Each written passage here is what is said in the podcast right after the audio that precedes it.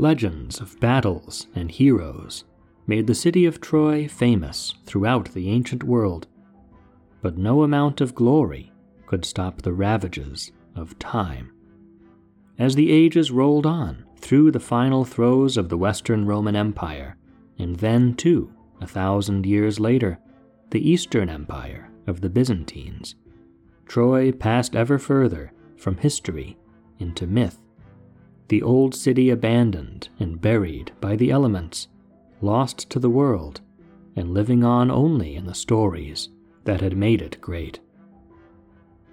But this would change with startling discoveries of the modern day, when Troy was raised from the earth to enter the realm of history once again. And this modern epic of Troy introduced the world to a new and unlikely hero, a German businessman and amateur archaeologist named Heinrich Schliemann, who believed in the real existence of the city and found Troy to return it to the world. Schliemann's life is well known to us, thanks to his own autobiography. Born in 1822 in Neubukow, Germany, to a family of modest origins, and whose education from his father in the fables and legends of the past, above all, the great epic poems of Homer, filled his boyhood imagination with ancient civilizations and the extraordinary deeds of the Greek heroes.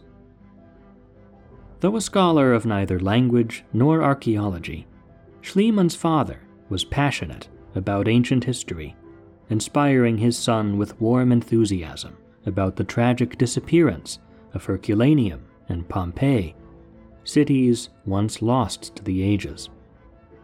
In his autobiography, Schliemann recounts that for Christmas in 1829, when he was seven years old, his father gave him Georg Ludwig Jerrer's Universal History, and he stopped, rapt in amazement, precisely on the page where the Trojan prince Aeneas was shown fleeing the burning city of Troy with his elderly father on his shoulders and his little son held by the hand. Young Heinrich looked at the imposing walls of Troy, and the Scaean gate, struck deeply by them, and the first thought that arose in his child's mind was that such walls, if they ever existed, could not have been completely destroyed, but only buried, hidden away by the debris and dust of the centuries. After his mother's death, his father entrusted him to his uncle so that he could ensure him a strong enough education to achieve enrollment in gymnasium for advanced learning. But Schliemann could only attend for a short time from financial pressures at home. At the age of 14, he was forced to abandon his studies and work at a grocery store in Fürstenberg. Between herring, milk, and salt for 18 hours a day, he forgot much that he had studied, and his mind left behind those ancient heroes who had so fascinated him.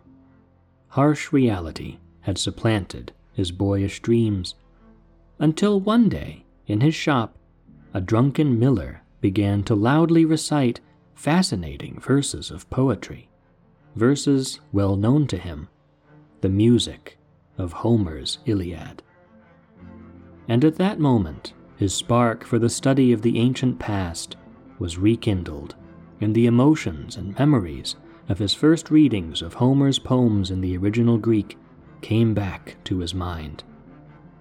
Schliemann scraped together a few coins he could find by rummaging in his pockets and offered them to the man to continue reciting Homer's words.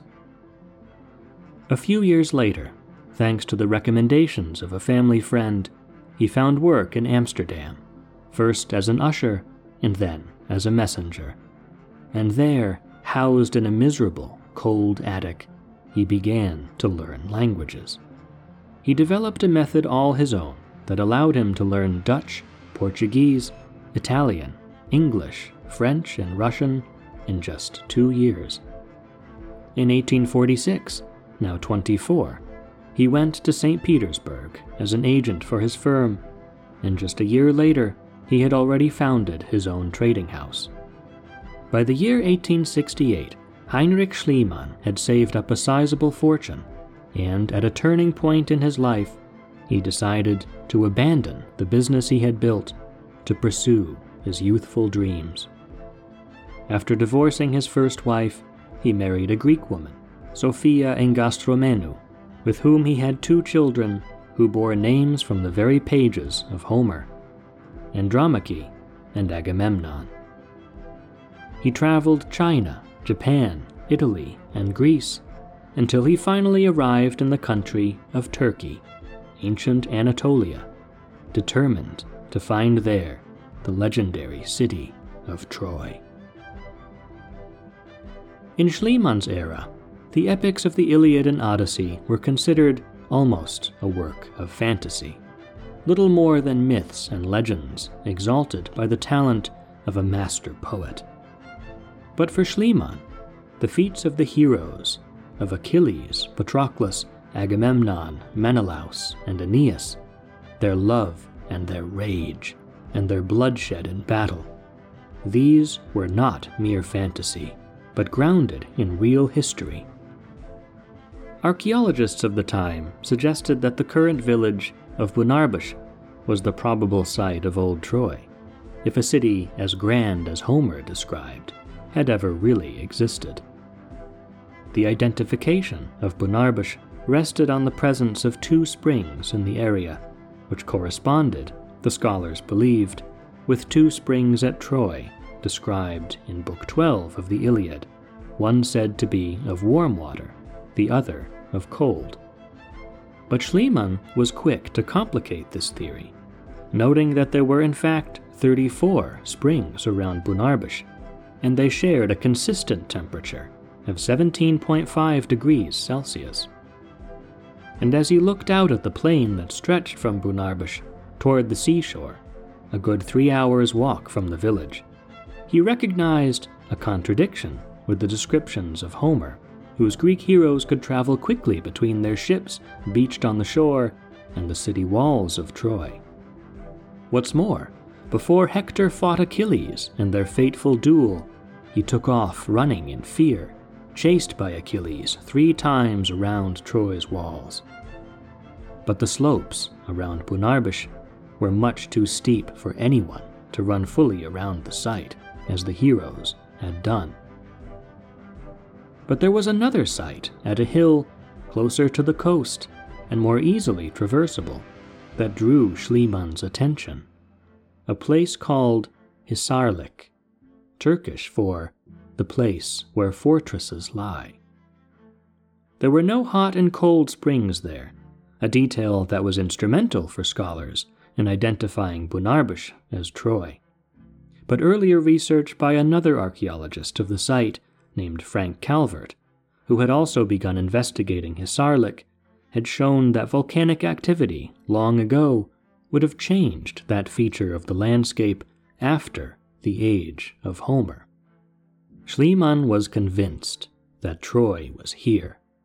Excavations at Hisarlik began in April 1870, growing to a team of a hundred workers in 1871 he carried on the dig with feverish obsession, overcoming any obstacle, from malaria and a lack of drinking water to the open hostility of the academic world which mocked his enterprise.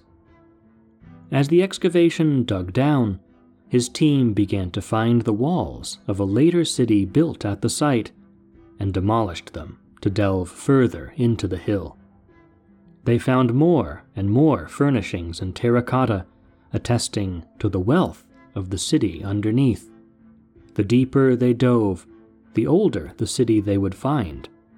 And it was the ancient Troy of the Bronze Age, ruled by King Priam and his mighty sons, that Schliemann was desperate to reveal. More and more layers of the ancient city were discovered, strata piled atop one another, as the old inhabitants had constantly built new structures upon the old over centuries of the city's life. In one year, Schliemann discovered seven cities layered atop each other, and then found two more. The oldest part, at the bottom of the excavation site, was prehistoric, but in the second and third layers there were traces of a massive fire and violent deaths of skeletal bodies they found among the remains of huge ramparts and an imposing gate. The Palace of Priam and the impregnable Scaean Gate, burnt and blackened by the final assault of the Greeks. The ancient tales were true.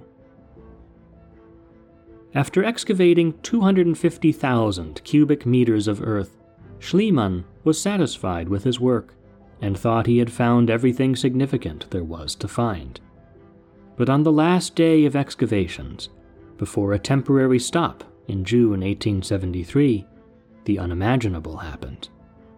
They were 28 feet deep around the perimeter of what was said to be Priam's palace, and Schliemann and his wife were supervising the dig as usual when he suddenly noticed something that caught his attention.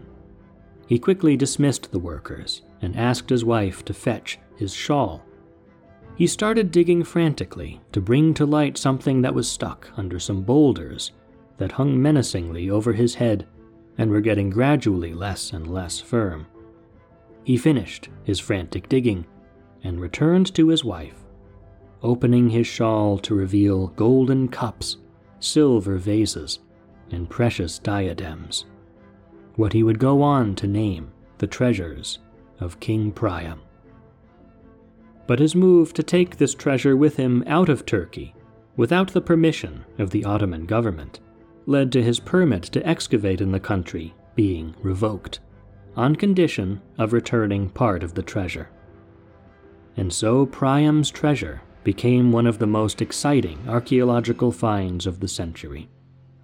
It was only after Schliemann's death that further research proved that the layers of Troy he identified as Homer's were in fact too old to be from the age of the Trojan War, and what he had found was not Priam's treasure, but the heirlooms of a king, perhaps a thousand years before. Nevertheless, like much of what resulted from Schliemann's excavations, the romantic stories spun by the excavator himself proved just as enduring as the facts.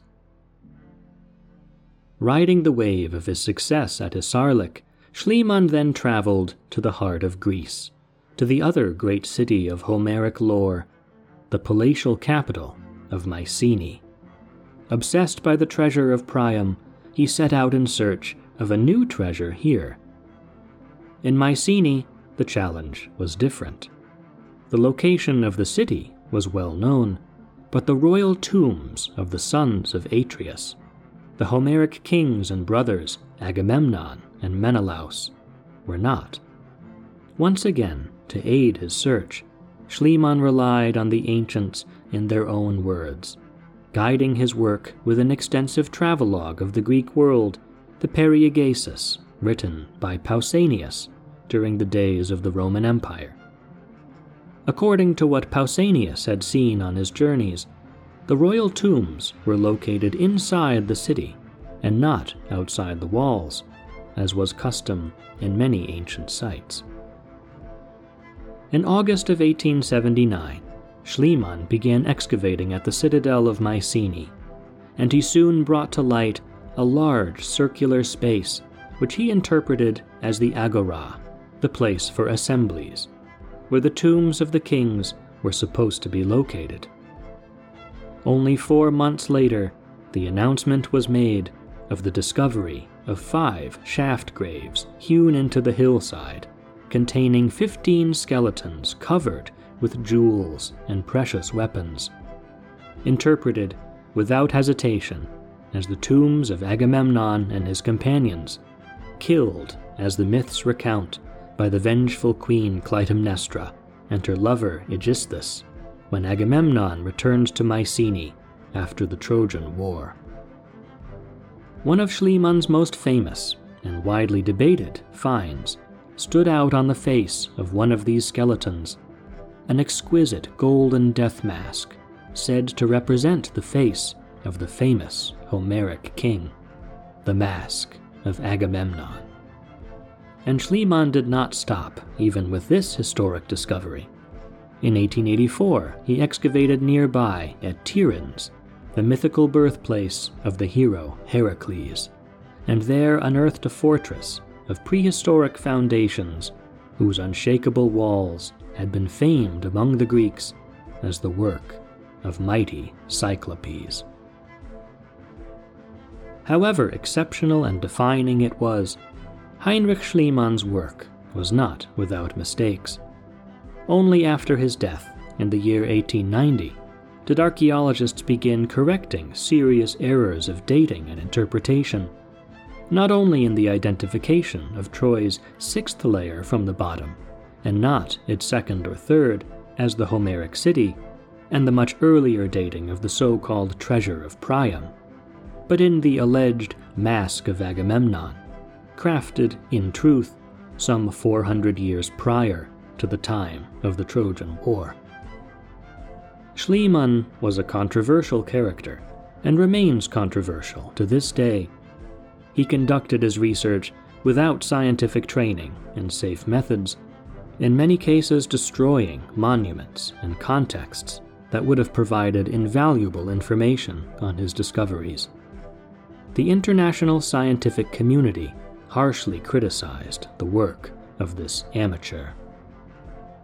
And yet, the discovery of treasures that have enriched the collections of the grand museums of the world is owed to his brilliant intuitions. Above all, he deserves credit for having been perhaps the first true popularizer of classical archaeology. His numerous writings addressed to the public opened their eyes to the world of archaeology for the first time, until then confined to the restricted circles of the few and privileged. And perhaps it is here, in the power of his discoveries to bring the past to new life and inspire others to do the same, that the legacy of Heinrich Schliemann truly lies.